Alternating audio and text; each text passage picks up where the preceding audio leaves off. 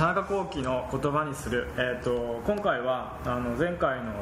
あの広直隆さん引き続き、えーと、カリフォルニア在住の、えー、アーティストを、えーと、読んでいます、え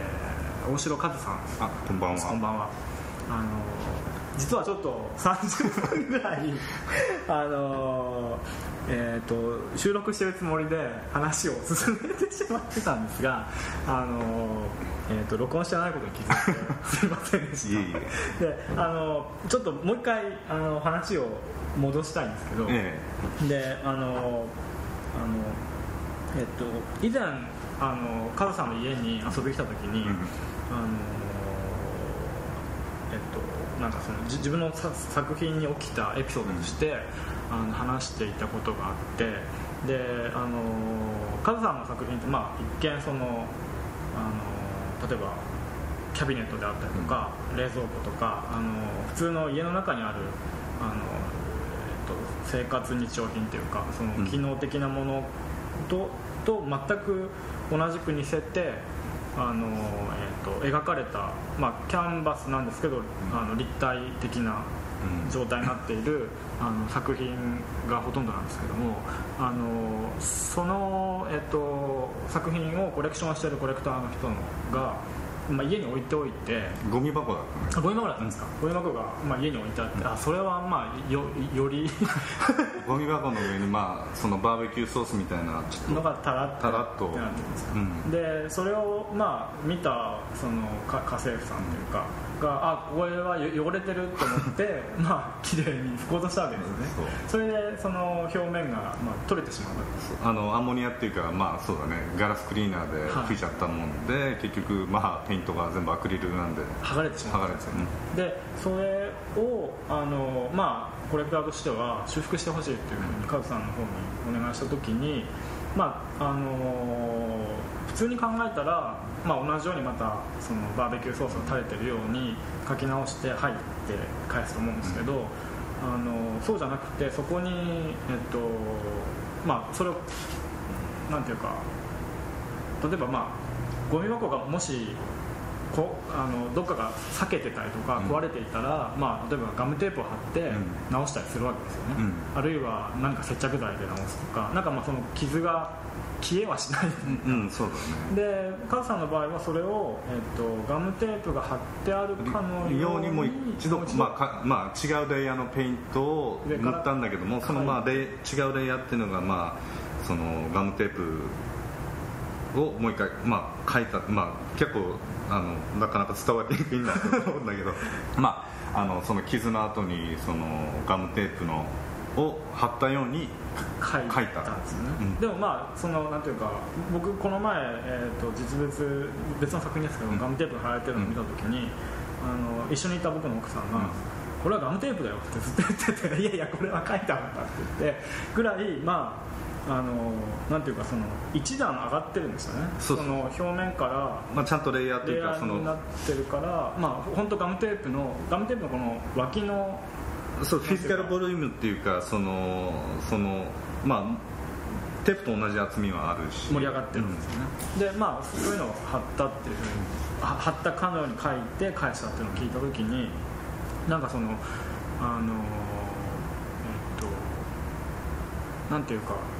まあカズさんがその作る時に決めたルールに従うことによって、そのまあそのなんて言ったらいいのかな作品っていう範囲みたいなのをなんかこう超え出ちゃった感じがするんです、それを聞いた時に。でそれまではそのあの同じように成功にその現実にあるものと、まあそれを立体としてコピーするっていうだけなのかなと思ってたのがそのなんていうのかな。なんかその自分が作った作品なんだけれどもその作られた瞬間にあで出来上がった瞬間にそれを現実にあるあのゴゴミ箱なりキャビネットなり冷蔵庫と同じように扱うっていう姿勢が、うん、なんか面白いと思ったんですよね。でないやそのあのさっきのさっきちょっと、うん、その収録できない時に喋った時にはそこまで言い切れなかったんですけど、うん、あのそれはあのなんかなんで面白いと思ったのかって話を最初にまずしちゃった方がいいと思うんですけど、あのえっと僕がなんか時々っていうかあの原稿をお願いしたいあの対談とかしたことが建築家の人で青木淳さんって言われるんですけど、青木さんがなんかあのちょっと似たようなことを言ってたというかその、まあ、建建築を作る時って何かしらそこにあのルールルールっていうかなんかこうアイデアっていうか、見つけないとその先にまあ進まないっていうか、うん、まあいろんな条件がある中で、うん、なんかあこのルールでいこう。例えば、うん、あの何でもいいけどなんかあのカメラオブスキュラみたいな、あの形に例えば建物を作ろうと思ったら あの中に鏡を入れて、うん、それで周りは囲われてるけど、うん、あの外の光がダイレクトに中に入るように鏡を中に仕込まなきゃいけないと。例えば、まあ、そんなルールを決める、うん、でそれと現実の問題をすり合わせながら、そのあの最初はそれを面白いと思ってもしかすると考え出したルールなのかもしれないけど、あのいつの間にかその自分のなんていうか趣味とか好みみたいなものをとりあえずなんか置いてきぼりにして、うん、そのルールがどんどん暴走していくっていうかでそのルールにどんどん従えば従うほど自分が最初に作ろうと思ってきたもの以上の、うん、あるいはなんかその自分がさ最初に予想してた範囲を超えてて、うん、面白いものになることがあるって言ってたんですよ、でそれはなんかあのオーバードライブみたいな言葉で言ってたんですけど、そのなんかまあその作ってるものはもちろん違うし、あの青木さんはどちらかというといろんなタイプの建築を作る人なんですけど、あのまあ、その都度現場でルールを見つけてるというか、あのだけどもあのカズさんのその話を聞い聞いた時になんか同じようなことを感じて、うん、なんかそのあのなんていうのなんかアートっていう範囲に収まりきれないなんかこう、うん、あの現実の世界にこうなんか触れちゃうっていうか、うん、なんかその感じがすごい面白いなと思ったんですけど。あ、うん、やっぱなんていうのかな最初にだからあのそのまあまあ、学校にいる時というか、はい、まあ、普通みんなそのなんていうのかな、まあ、プロになるっていう前提というか、まあ、なんていうのかな、まあ、アーティストとしてその生計を立てようと思ったらもちろん当たり前のことなんだけど見せることが前提になるわけじゃない、はいはい、だけど自分はまあそんな 真面目な考え持ってなかったしもともとまあ後でそのその飯食えると思ってなかったからまあそれはまあ置いといてもその作品作るっていう行為自体はすごい好きなんだけども、はい、もう昔からやっぱりあの手仕事っていうか何か作りたいという意識はあるんだけどもそれをまた見せるっていうのは全然違う次元の、まあ、違うことだなっていうのはすごい感じてて、例えばまあ僕に歌歌うの好きですかって聞いたら、はい、まあ入って答えたとするじゃない、はい、じゃあ人前でじゃあ歌歌うの好きですかっていう質問って、まあ、全然違うわけじゃない。人前では歌いたくないけど一人の時は歌いたいと思ってますよね。だからそれがもうずっと自分の中自問自答してて結局じゃあ歌歌いたいけども人前で歌歌いたいのかって聞かれた時に、歌いたくないなっていう気持ちがすごい強くて。ああそううん、だったらじゃあその矛盾をどう解決していくかっていう方法をもう探さなきゃいけなかったんだよね、はい、だからあの、まあ、例えばアブストラクトっていう、まあ、抽象の絵を描こうがその写実的な絵を描こうがその普通の,、まあ、あのフラットなキャンバスに絵を描いてそれをその壁にかけるっていう行為自体がやっぱりいくら見ないでもいいよって言ってもそれ自体が見てくれっていうあのフォーマットになってるからそれがちょっときついなと思っててあと例えばあのまあその絵のライティングまあその絵を飾ったとして、はい、ライティングが悪いとか ライティングが悪いと絵がよく見えないとかあとなんていうの？自然光のがいいそうそうあとなんていうのかな？そのペインティングとペインティングの間のスペースがあこんだけ必要これだけないとよく見えないとかそういうことがなんかすごいバカバカしいなと思ってたんだよね。ていうか自分はそれそれって本当かなっていうのはいつも思ってて、ね、だからじゃあそういうものを作りたいという意識はあるんだけどそのものをそういう自分が嫌なそのなんていうのかなそのあのなんていうのシステム、まあ、システムっていうのかなしきたりって言ったらいいのか分かんないけども、その絵を見せるそのフォーマルなルールっていうことに関してすごい疑問というかああ自分には多分合わないんだなっていう、うん、だから何書こうがこれは多分関係ないことなんじゃないかなと思ってて。でもまあ何かはでも作りたい。作りたいっていう意識はあったから じゃあそれを解決するにはどうしたらいいかと思った時にまあまあその機能的なものまあ一見そのなんていうの普通のものをそうやって、まあ、ペインティングのルールに乗って作って、はい、そのまあ、例えばグル、まあ、あの時な、まあ、昔学生の頃なんかそんな solo show できるとかそんな感覚なかったから、まあ、あわよくばその学校のグループ展ぐらいに入れば いいだろうと。その時にそのみんながその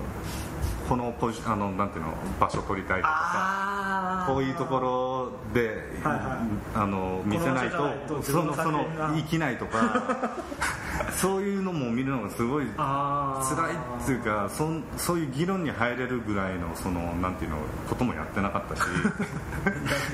だからもう意識がもういつも気遅れしててもうとにかく嫌だったんだよね。だからそれをどう解決するかっていう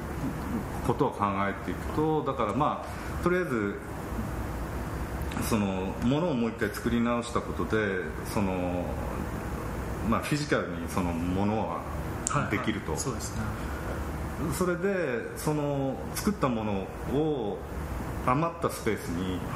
ただ置いとけば、はい、とりあえずあの人が見ようが見見まいがとりあえず自分のその肉体的な満足感というのを得られるんじゃないかっていうところがもう本当の始まりなんだよね、はいはい、だからお坊さんみたいな感じずっとうん。お坊さんっていうかなんていうかとにかくなんていうのかまあアメリカでねそのアートの勉強したんだけども、はい、とにかくね合わないっていうか自分のやっぱり日本人的感覚にやっぱり合わないっていうのはそのまあ英語で言うエクスプレッションってあるじゃない、はい、エクスプレッションっていうと結局前に押し出すっていうか結局自分の意思を明確にその前に押し出すっていう考え方だと思うんだよね、ああそうですね。だからそれがなければやっぱりアーティストとしてあのそのそうですね。成功できないというかアーティストに一番大切なものだって言われてるものが 絶対自分には合わないなっていう感覚だったんだよね。いつもいつだもういつも記憶してたし、だからもう学校でもまああの落ちこぼれてたんだろうし人ともなんかコミュニケーションもあんまりうまくいかないっていうか そんなことい。や本当にうん。だからすごい気遅れっていうかああ合わないんだなと思いながらも、まあ、学校卒業したら日本帰って 就職したいなと思ってたからとりあえず4大のあのなんていうのあの最低限そうそういいん出ようかなっていうぐらいのもんで、うん、だから確かになんかまああのなんていうか僕もレジデンスに行くことがあるんでレジデンスとかに行くとあのまあ大概はアジア人は1人で、うん、ほとんど、うん、あのヨーロッパかアメリカの、うん、まあ、アメリカサッカーって意外とレジデンスにいなかったりするんですけど。あれあんまり言えないかもあんまり行かないから。だけど、まあ、ヨーロッパの人たちが多くて、でもうみんななんていうか、まあ、みんながみんなじゃないけど、まあ、大概その中に2人か3人ぐらいは、俺が俺がって人がいて、でその場のなんていうかこういかに自分が主導権を握るかみたいな、うん、あのキュレーターがやってきたらいかに自分のところに囲い込むかとか、うん、自分の作品をいかにう、ま、あのいなんていうかお自分がすごいことやってるんだってことをアピールできるかどうかみたいな,、うん。なんかその勝負みたいな雰囲気になってしまうことがあるんですけど、うん。なんかでも作ってる作品がつまんなかったりするんですよ あのいや作ってる作品が面白くて、うん。話もうまかったらそれはいいんだけどなんかこう俺が俺がっていう部分が強すぎる人たちが多いなって感じてでも基本的にそのまあ西洋の美術っていうのはまあまあ西洋の美術ってまあそのなんていうのかなアート自体うん。まあそれあの一般的な意見まあって言っていいのかわかんないけども、でもやっぱりそこ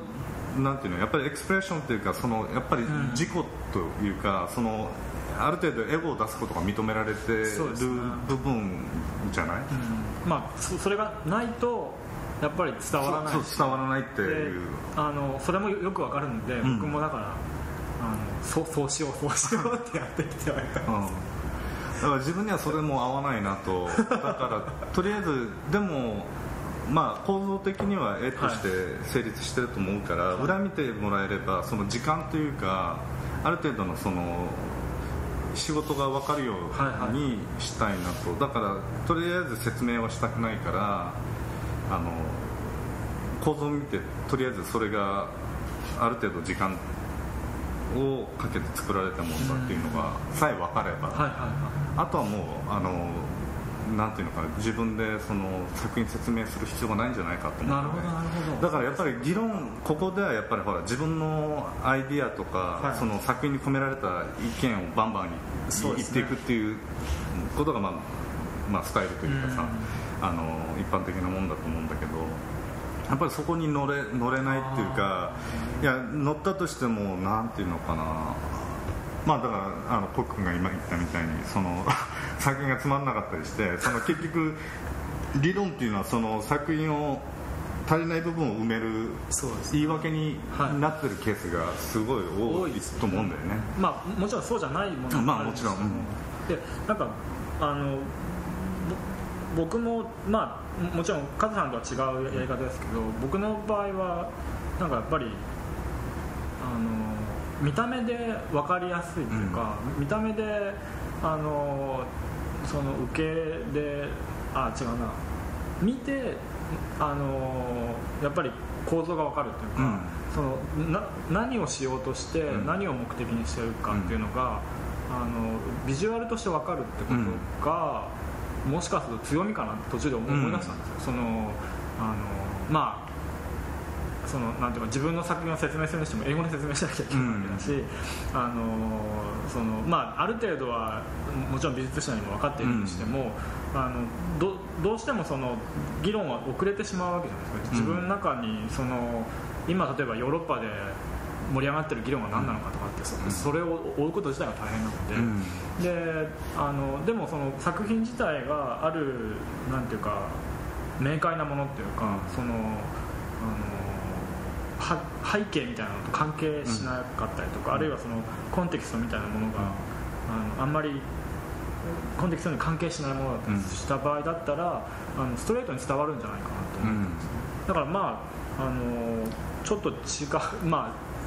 最終的な出出てき方はもちろん全然違うんですけど、カズさんとは。いや言ってることは多分わざと難しくしないってことなんだよね。そうそうですそうです。そうです、うあの難しいことをあな場合は難しくなっちゃう。もちろん。複雑な時もと、うんうん。時々あるので、うん。でも基本的にはなんかこうあのあれと一緒ですねわかりましたあの僕も、えっとテキスト時々書くので、うん。テキスト書くときにあのなんていうか論文口調ってあるんですよ。うん。あのなんかこう哲学風とか、あるいはなんか論文風とか、なんかこうあの持って回った言い回しとか、まあ、アカデミックアカなデミックな雰囲気っていうか、でそれっても結局なんかすごい量書かれてても大したこと言ってなかったりすることが多いっていうか そのあのできるだけ簡単な言葉を使って、あの説明できないんだったら、うん。そのなあいや簡単な言葉で説明しないとやっぱり分かんないと思うんですよね、うん。でそれでせ説明しきれることはしきってしまうとか、うん。それでし説明しきれない時に初めて、その別の言葉が必要になってくるから、うん。その別の言葉を使っていけばいいと思うんですけど、なんかやっぱりそのささっきのその作品を見せるシステムじゃないけどそのまあ論文の体裁とか、そのなんかアカデミックなシステムにまず乗っかった上で書かれるから、うん。どうしてもなんていうか逆方向になってしまうというか。うん。で僕もそれはすごいなんていうかまあそういう文章を書いたこともあるんですけど、だんだん恥ずかしくなっていやでも言ってることはよくわかるというか自分もそれすごい気になってる昔なんだけどいい医者っていうのは、はい。結局なんていうのかなその医学用語全然わからない人にも明確に説明できるっていうわけ。はいはいはい。その難しい医学用語を使う、はいはいそれってすごいことだなと思うんだよね。それだけの難しいそのなんていうのかな。あの専門知識を持っていながら、は結局その専門用語を知らないもう普通の人に明確に説明できればあそれは多分優秀な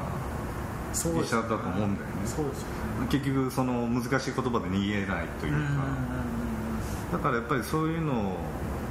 前そういうの聞いたやっぱそうなんだろうなっていうのはずっと意識の中にあってだからそのまあその言語を持たない人にどう分かりやすく伝えるか専門用語をしそれであの、まあ、もちろんその専門知識を持った人たちとの対等な議論が交わせれば、まあだから上と下、はい。目線が上も下も両方いけるっていうのが多分ベストな、そうね。うん、ことなんだろうけども、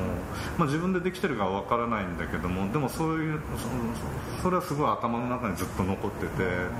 あのもちろん現代美術だからそんな簡単である必要はないと思う、まあそうですね、うんそれはもちろん。でもやっぱりそのあのアートヒストリーのバックグラウンドというかそのアートの専門知識を持たない人にもうん。やっぱり浸透できるぐらいのやっぱりなんていうのかなあの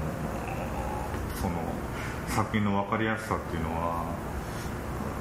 あのいいこともたくさんあるかなと思うんですよね。でもそっか分かりやすさっていうと誤誤解されるのかもしれないです。ね、うん。なんかなんて言ったらいいのか難しいことを多分あ簡潔にな言えるかどうか。噛み砕いて普通のあの人に伝えられるかっていうことだと思うんだよね。だから多分アートも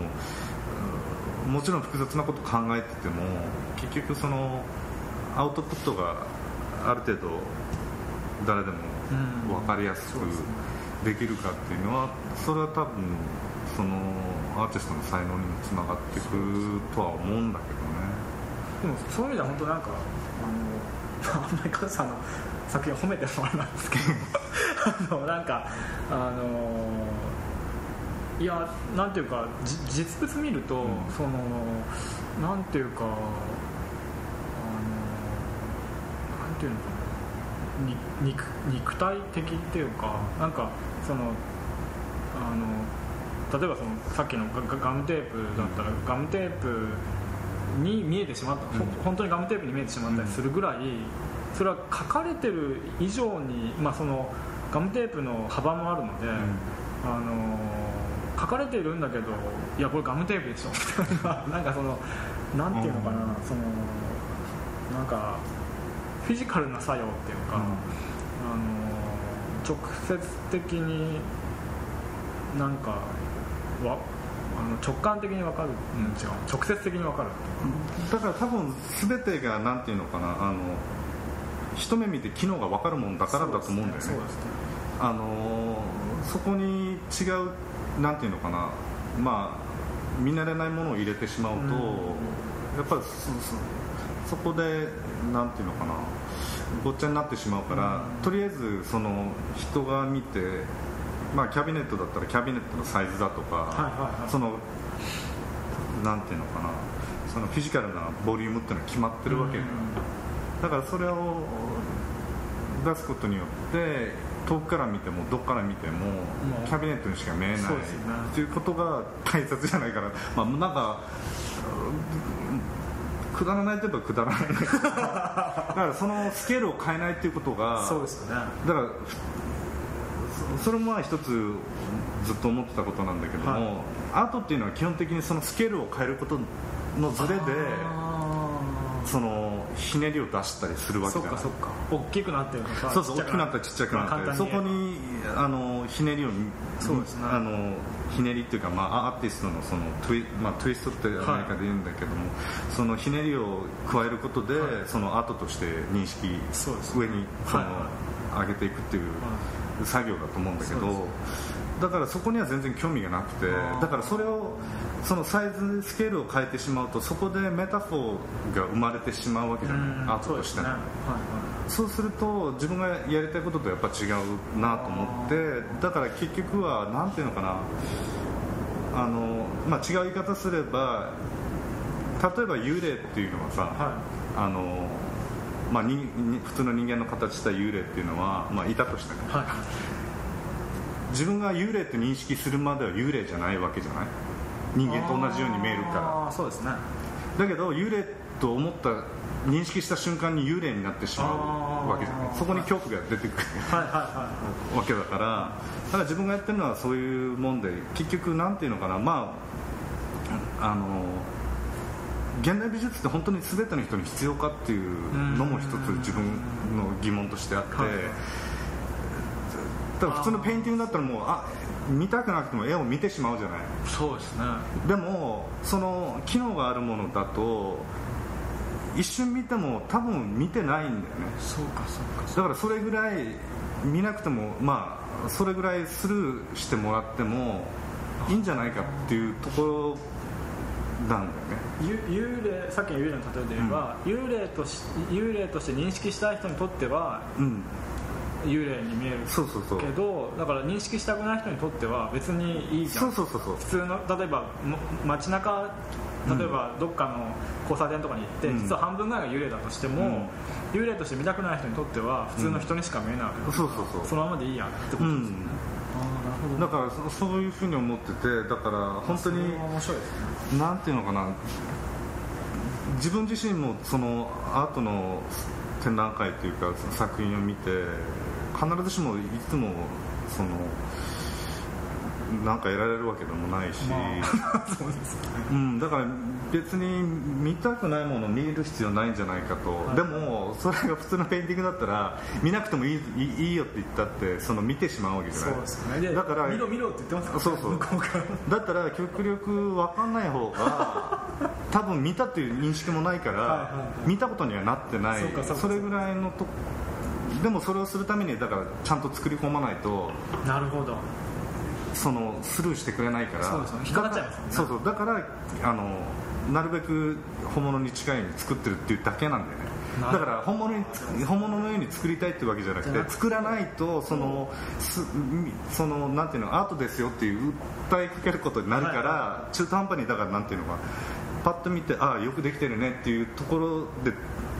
止まってしまうと結局自分のその恥ずかしさがまた見てくれっていうあの方向にもあの行ってしまうからだからなるべくあのそれはでもうん綺麗に作っとかないとあのアートとして認識されちゃうなっていうところで綺麗にまあ自分が見てもああんまり本物と変わらないかなっていうところまでやっとこうかなっていう感じなんで すごいですねいやそれは分かんないけどだから自分だけの感覚なのかそれは分かんないけどとにかく恥ずかしいっていうことが一番の基本なんだよね。だからそれ多分まあ他のアーティストの人持ってるのか分からないけど自分はだからその作るっていう行為は好きだけど見せるっていう行為の恥ずかしさをどう乗り越えていくかっていうところが全ての出発点だから。だから最近その抽象をやってるっていうのも、それもまあ、10年今やってるようなことやってきて、はい、ギャラリーにそのものがあったってアートとして認識するだろうって自分なりのツッコミもあるからだったらギャラリーに入ってきて、まあ、アートのなんていうのかな展覧会見たなっていうぐらいのものも作ってもいいかなっていうところでまたちょっと折り返してるんだけど、まあ、まあでもそうですよね。確かにギャラリーに行って置いてあったらまあそれはアートです そうそう。だからもともとまあ最初に言ったけどプロになれるなんてもう思ってなかったからだから出発点はそこなんだよね。だからなんていうのまあそうんだからそこで自己矛盾が生まれてきてるわけ。あ今ってことですそうそう今あの逆逆にアートとしてその認識されちゃったことによって。だってもう言い訳が聞かなくなるわけじゃない。そうですね、うん、ただ素通りしてほしいってさ、それはもう あんたそこでやってるじゃないっていう話になるからだからその恥ずかしさをもう一度どう乗り越えていくかっていう。と今そこに差し掛かってる。そうそう差し掛かってるね、面白いですね。うん、だからでも基本的にはそのなんていうのかなももちろん、まあ、ペインティングやりたいわけだから、はい。描きたいものをはい。何の気のてらいもなしに描けるのがベストだと思ってるね,、そうですよね。それが一番素晴らしいことなんだけどでも自分にはそれがないからあえその描きたいものっていうのがあるんですか？まあ、例えばいや好きな作家とかいて例えばまああの抽象表現主義っていうか、まあ、アブストラクトエクスプレッショニスはい。トとかすごい大好きで。ああそうなんですやっぱりあそこら辺が究極だと思ってるからだって、まあ、い色とブラシとキャンバス、はい。それだけで、まあ、パッパッパッパって言ったらおかしいけど 自分の感情に込めてそれがその人のサインになるわけじゃない。ですね。それがもう完璧なその領域というか聖域になるわけじゃない、その人のスタイルとして、ね。だからその一つのブラシのストロークがはい。その人にサインになるわけだからそれほど素晴らしいことないなっていうのは思う。やっぱりそのクレメント・グリーンバーグが言ってるようにやっぱりそのアートのアートたるゆえんっていうのはそこら辺にあると自分は思ってるから。でも自分がじゃあそれできるかって言ったらやっぱできない。その戸惑いがあるからそうだから戸惑いがあるまま中途半端にその絵を描いてしまうとその余計恥ずかしくなるからだから自分なりにそのあの、まあ、例えばデクニングとかジャクソン・ポロックだとかマーク・ロスコの幽霊と戦ってるわけよ。なんていうのそこやりたいんだけどもうはい手つけられない、手つけられないっていうかその自分にそのあの能力がないっていうなるとほど、ね、ところでそこでまあそうそう。恥ずかしい。そう恥ずかしいんだよね。だからそれを解決したいっていう自分なりに、うん、だからそれが今やってることから、まあ、結果的に最後は抽象表現主義に到達できればあいいなっていう。だからまあそのプロセスというかその自分なりのその納得行きたいところに納得の仕方をしていくってことですよね。行けたらなと思いながらやってるんだけど。ねあー。すごいですね。いやすごくはい。やいやすごいですねっていうのはあのいやあの僕僕もっていうと、まあ、なんかあんまり母さんに別に合わせてるわけじゃないんですけど、うん。僕もやっぱりジャクソン・ポロックが一番だと思ってます、うん。自分の中であの今まで見たあらゆる作品の中で、一番経験的に豊かな経験をしたって感じるのは、うん。やっぱポロックのうん。あのど特に一番いい時代のうん大きいものなんですけど、なんかやっぱりでもそれってじゃあ自分ができるかって言ったらうん。なんかもう見た瞬間にできない感じがうん。してしまって、でまあそれでじゃあち違うあの僕はカズさんのようなあのややり方しなかったけど、あのまあじゃあとりあえず自分が今できることから始めていこうっていう感じで、まあ違う方向にあのそれまでずっと絵を描いてはいたんですけど、うんあのまあ一回とりあえずややめたんですよね、まあた多分僕はもう一回そのそういう絵絵に戻っていくかっていうと多分戻っていかない感じはするんですけどただあのいやちょっと面白いですねいやでも基本的には全てのアーティストはその絵の問題とそのああももちろんもちろんそれは。ね。はやっぱりなんていうのかな。それがビデオアーティストであろうが、まあ例えばそのフィルムメーカーであるにせよまあ黒澤明とかもそうだけど、はい。デビッド・リンチもそうだよね。結局絵描きになりたかったけども、いまあそのそこに行けないから違うことやってなまあ違う方向から解決解決っていうか違う方向から至ろうとするわけ。うんだから多分ペインティングの自分なりの問題点を解決しようとするプロセスでうん。それが彫刻になったり違う方向にパフォーマンスになったりあのそういうふうになっていくんじゃないかなって自分勝手に思ってるんだけどだから例えばロサンゼルス行ったらポール・マッカーシーとか見ててもやっぱり彼のやってることはもう本当にペインティングの問題に取り組んでるんだなっていうのを自分はまあ自分勝手な解釈かもしれないけど思っちゃうんだよね、あのケチャップとかマスタードが飛び散る。そうですね。そそこら辺っていうのは結局はその彼もデクニング好きだって言ってたの。あうん。で何かで読んだことあるんだけど結局はその abstract expressionist のその幽霊と戦ってるんだなっていうのですごいシンパシーを感じるところがあるんだよね。あなるほどなっていうか、実際なんかペペインターに扮したビデオもあるうんあそうそうデクニングのそうペインターって言ってそのなんか書けない書けない。書けないってやってケチャップそうそうそうそう。だからああれ見るとすごいああそうですね。ん、なんかあの問問題そのやっぱりペインティングの問題っていうのをすごい、あの感じさせてくれて、ああなるほどなと思ったりするんだけどねだから基本的にはビデオの人でもそのなんていうの彫刻の人でも写真の人でも、やっぱりペインティングの問題っていうのはある程度、